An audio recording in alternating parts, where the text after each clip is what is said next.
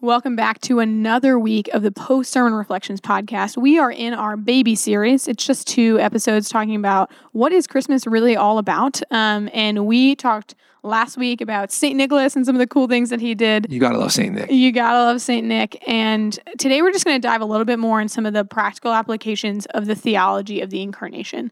Um, I've been doing some Bible reading and thinking about God's nearness and how he draws near to his people. And Mhm. Ben and I have just been kind of going back and forth to say, man, the incarnation is something that is worthy to zone in on Yeah. so that it informs our worship. And I, I was joking with him, I want every Christmas to be reminded to love God more Yeah. because of the incarnation, just as one specific thing to be reminded of a way in which God interacted with the world. And so, Ben, as we hop in, do you have any fun facts you want to share with us? Fun fact. Any fun facts? About what? You did talk about Bigfoot. Oh my goodness. bring- I didn't know this is what you were gonna bring up, Ruth. It's no problem. um Ben might believe in Bigfoot. I might be I might believe in Bigfoot. I'm like ninety percent there. Ah, I love it. But hey, don't don't quote me for it. Yeah. Um I listen to this podcast called Haunted Cosmos. It's these like two Christian guys who talk about like these supernatural stuff. Um, it's kind of ridiculous sometimes. Um, We're not putting our names on it. Yeah, not putting my names on it, but they're they're brothers in Christ who really are into this kind of stuff, and they watched like a 13 hour documentary on Bigfoot and wanted to share all about it. That's a lot. It's a lot. A and so after a two hour long podcast, I was like, okay, there might be some legit claims to this. after seeping in this concept for two hours. Knowing that like this world, like there's so much to God's creation and God's Mhm. world that we don't know and we don't understand.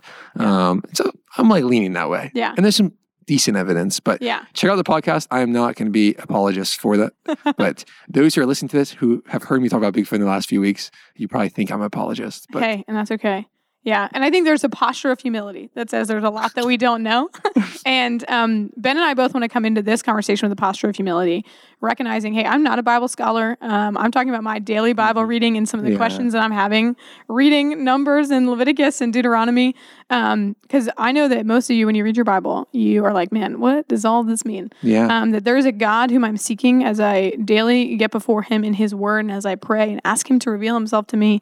Um, and we want to talk about how the incarnation shapes the way we read all of the Bible. yeah. Um, that it is not just something that we say, oh man, we got to the New Testament. Now what does it change? It actually changes everything about how we Yeah. view God because God is revealing Himself in a very specific way in the Mhm. person of Jesus. And so I want to start with a question that I want us to dialogue through. And it's like, what is the, the what is the incarnation from a theological perspective?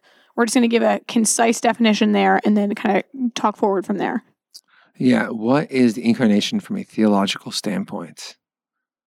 Wow, there's there's Just so an easy breezy, beautiful cover girl. so many ways to answer the question. Um, Yeah. like the incarnation is the point in which God entered to humanity and God became man.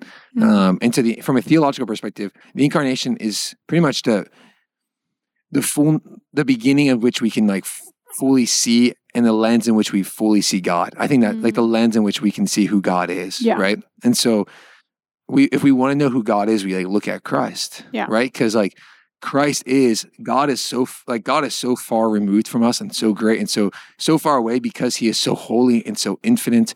Um, the only way that we ever can know God, period, is if He chooses to reveal Himself to us. Yeah. like that's that's like the starting point. Is like yeah. that's how big and holy and Mm. great and um, massive that God is. Mm. The only way that we can know him is through his revelation, and the fullness of his revelation is Christ, um, who, yes, he revealed himself spe- especially through his word. He revealed himself specially um, through history. Mhm. Um, like the moments of the Old Testament, we see him Exactly. coming near.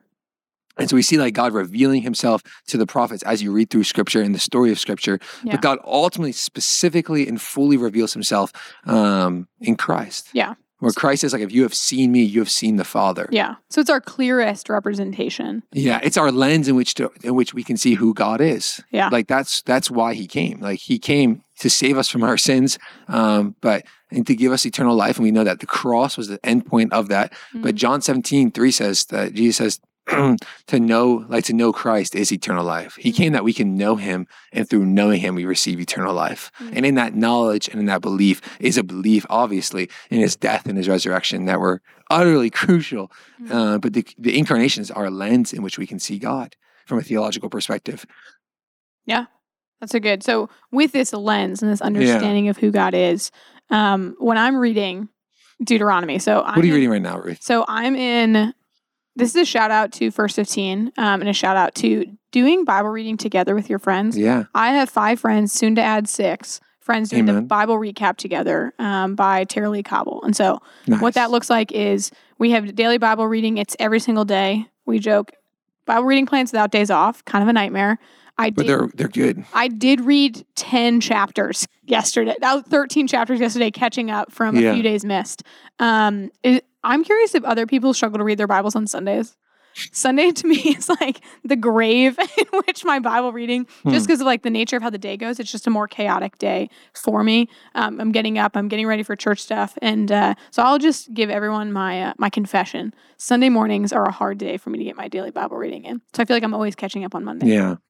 But we just finished Numbers and are Okay. now in Deuteronomy. And so I just read Deuteronomy 1 through 14. And so um, we look at God telling that the people are going to take the land and a bunch of people are going to die and all the high places are going to come down and all the, that like God takes really seriously idol worship. Yeah. Um, and I see, uh, like, God so clearly say, like, when you go and I tell you to go, I'm always going to be with you in war. But when you go and I haven't told you to go, I'm not with you. And so I even see that as like a picture of his nearness, of like when we're walking according to his will, we see his blessing follow that in like the scope of the Old Testament. Because yeah. you talk about like the the Deuteronomic um like reality of the Old Testament is if you obey me. yeah. Like the all of the Old Testament like Mhm. to understand the, the old testament is like the mosaic law so Yeah. the law given by moses in like the first few books of the bible Mhm. um, and the, the gist of it is in deuteronomy where he says deuteronomy 17 Mhm. and he says if you bless me if you or you're obedient to me i bless you if you're disobedient to me i curse you Yeah, like that's it that's in it. the, in the old testament like that's that's Yeah. how we understand everything it's the lens in which we can see it Yeah. yeah And so that is like it might not be deuteronomy 17 That's okay. It's I'm in like- Deuteronomy. it's in deuteronomy i'm mind far right now That's but okay, no biggie. Um, and so thinking from like that lens, when I read the like specifics of the tabernacle being Mhm. built, yeah I'm reminded, man, God wants to be near yeah his people. When I think of God revealing himself in the burning bush, yeah I think God wants to be near. When I think of God wrestling with Jacob, um, Amen. and I just see like image after image after image after image to say this big God Yeah. is making his way towards broken people. Yeah. And so like through yeah, like we and we see that through the Old Testament, we see that like God is progressively revealing himself. Like that's what we believe about scripture. Through it, God's progressively revealing himself. And so you're seeing more and more of who God is. Um, and the climax of the revelation of God um, would be Christ, the word of God. Um, but you see, like in the Old Testament, like God is like showing and being near to his people and trying to meet them at like meet them at their level. Yeah. Um, and even when they're like foolish and idiots, he's like gracious and coming down and descending unto them. Um, but you really like can see that fully and might like powerfully through the incarnation. Yeah. And then like the because the incarnation is when God like fully entered um like creation. Mm. And so like my one professor when I was at um in Bible college, he said that all through the Old Testament, God's like longing to incarnate himself. Like Mhm. he's working because he knew all along that he was going to become man, Yeah. that he was going to come down Yeah. and descend unto man. So you see God's desiring to come down because he's loving and graciousness. And that that desiring that love is because like the Father, it's like within the Trinity, within the Father, Son, and the Spirit, Mhm. there is this mutual bond of love between the three of them. Yeah. And the God the Father's love for his son overextends Mhm. into his love for all of us. And so he's desiring to to come down because of the mutual love within them that he wants to show that love. Like that's Yeah. how loving our God is. Yeah. Um, and that's happening all through the Old Testament. Mm. But then when Christ comes, you like really see that. Um, and then we were talking about this earlier, but like when Jesus comes and hits the scene, it's like taking a rock and you take a rock and you like throw it into a pond. Yeah. Like the ripple effects go both ways. Yeah. And so we see the ripple of the effects of the incarnation go forwards into history, but also goes backward into history. Yeah. It's actually showing that all of the Old Testament was all about Christ. It's all pointing Like it was all pointing to Christ and he's present in it. Mm. Um, and so then I like I think about the like that when I think of that like when I'm reading the Old Testament, I'm reading like Numbers and Deuteronomy. Mhm. And like, I'll be honest with you, like sometimes it's easier to just read Romans or Galatians Yeah, or, yeah. or John. Yeah, yeah. Um, All the pros. and I have to like remind myself of like Second. Timothy talks about like all scripture is breathed out by God. All of it, every verse is Mhm. profitable for teaching, for reproof, for correction, and for training in righteousness. Mm, Right? I have to remind myself of that because I don't always like feel it. yeah. But when you're reading through it, you're like, wait, all of this is actually pointing forward to the coming of Christ.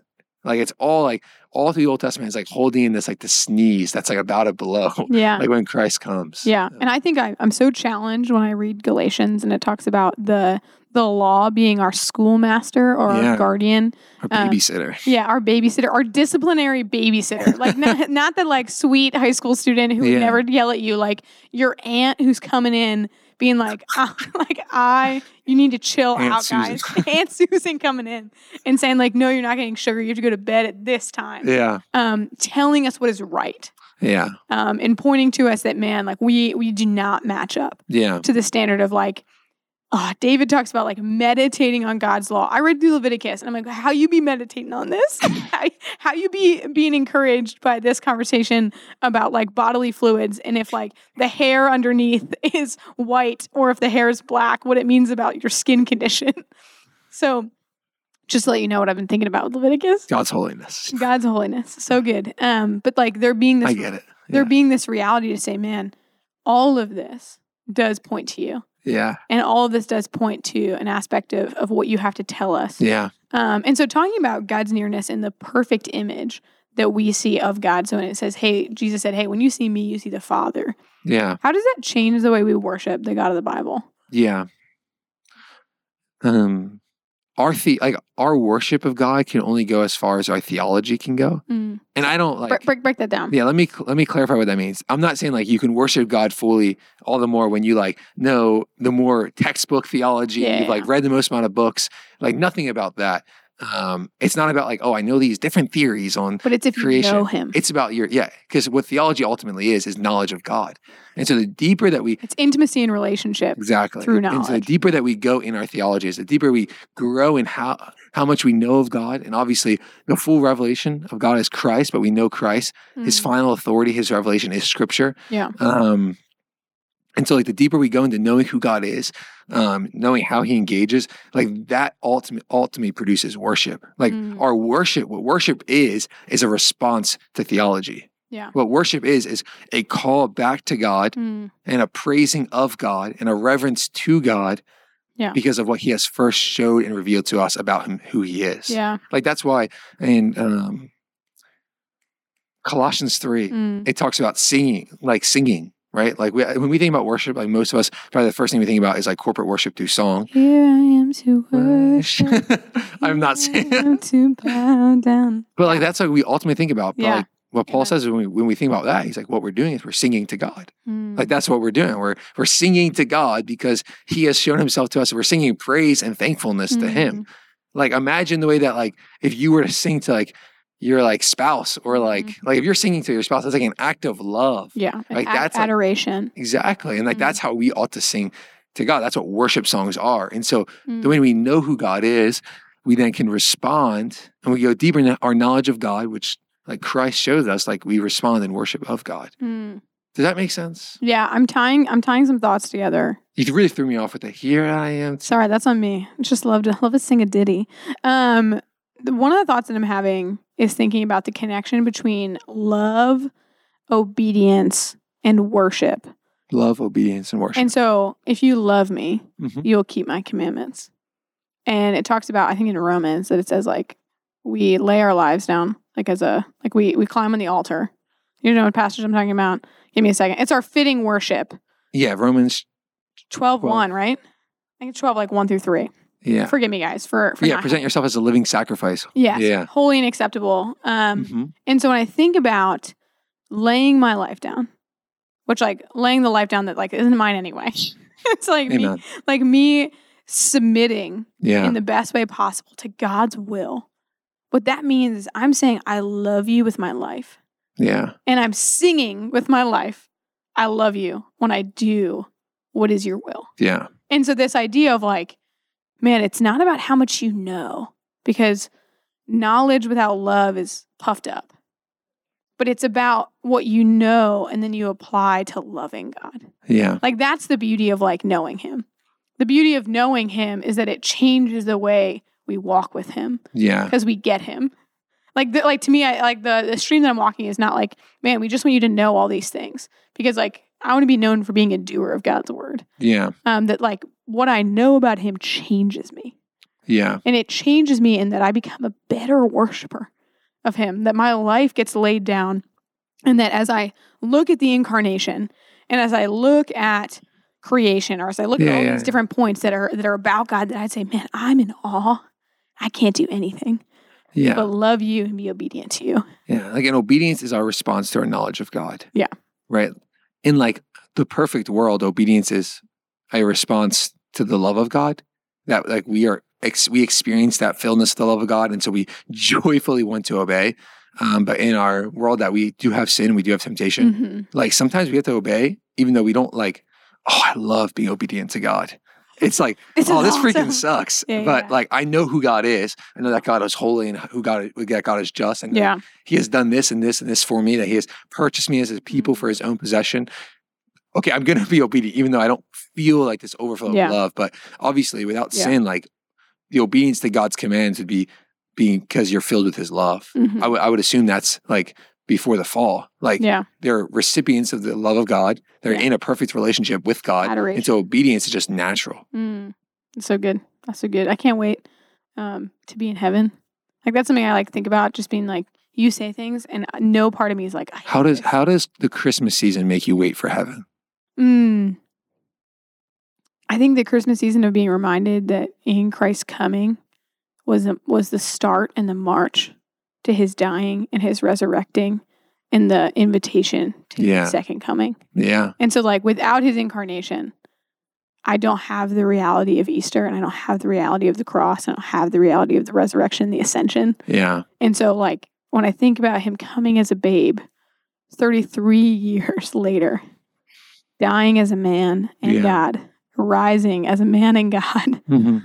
perfect, conquering sin and death on my behalf, and promising to come back uh, to make all things right Yeah. um, that that the when they talk about the the distance between the ascension and his second coming, they say he's already won the war, but there's skirmishes still happening. It's like in VE Day um, or VJ Day where they said like there were people still fighting even though there was victory in Japan and victory in Europe because they didn't hear yet. Yeah. They didn't yet hear, hey, chill out, like we won. Yeah. Yeah. And to me, that was like such a clear picture of like the skirmishes happening. Like Satan's defeated. yeah. He's already defeated in what eternity's eye is. Yeah. But I'm waiting for that reality to come here on earth. hmm And so when I think about him coming as a babe, it's like, man, he had to. Like that was his choice of narrative that he'd come as a babe and that he'd grow up being two Yeah. and that that he'd take the life of flesh that I'd have a high priest that sympathizes with my weakness. yeah. Um, and that that high priest who was my perfect king, my perfect prophet, my perfect judge, all of the things, looking at the Old Testament, everything that he fulfilled in the law, Yeah. I then say, man, he he took my sin on the cross and paid for it.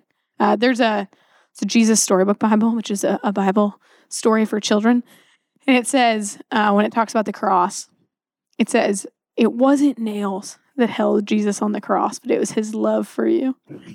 that like it's not nails, Amen. and like to me, it's this beauty to say, like, oh my gosh, imagine a five year old understanding what kept Jesus on the cross? His love for you. Yeah. That's what kept him on. That's what that's what had him take Hmm. another lash. That's awesome. That's what had him let him get spit on. Yeah. That's what had him get totally dehydrated to the point that he couldn't speak. They had to put sour wine and vinegar on his mouth to proclaim his last words. When I think of that, man, I'm so grateful he came as a babe and he came in Mhm. weakness. Because there was years of waiting before Jesus came. There's years of silence, and we're now waiting. We're in the already but not yet right now, Yeah. saying, "Man, he's conquered. Mm, that's Full- good. He's won." Yeah. I'm just waiting for I'm waiting for everyone else to hear about it. Like I'm Yeah, waiting, yeah. For, waiting for them to be told, "Hey, Christ, Christ's victory is here Yeah. now. It's present." So, what do you think? Yeah. I'd say that's a lot of good stuff in there. Like Christmas, I love Christmas. Mm, Christmas is about waiting. Um, I love the song "O Come, O Come, Emmanuel." mm. I probably average listening to it twice a day, from Thanksgiving to Christmas Sing us, a, sing us a ditty. Kidding. yeah, one thing you guys do not want of me is to sing. I'm not going to deny that. Um, but but I love listening to "O Come, O Come, Emmanuel." Um, but it's just like we they're you're singing that like he's coming to, coming to Israel, Mm. right? And it's like, "Oh come, oh come, Emmanuel!" Like come and like get your people Israel. And the crazy part is like the person who wrote that was like speaking of actually Christ's second coming, not Mm. his first. Um, and it's crazy because in the Old Testament, as I said, like the incarnation and like understand how the incarnation is a starting point has deeply helped me understand the Old Testament. Um, it's really shown in the proper context as like this is all through the lens of Christ. Yeah. Um, and all through the Old Testament, like they are a waiting people. What Mhm. they are doing is waiting for Christ to come. They'd be waiting around. And so they're saying, "Oh come, oh come, Emmanuel!" Like they're wanting Christ to come.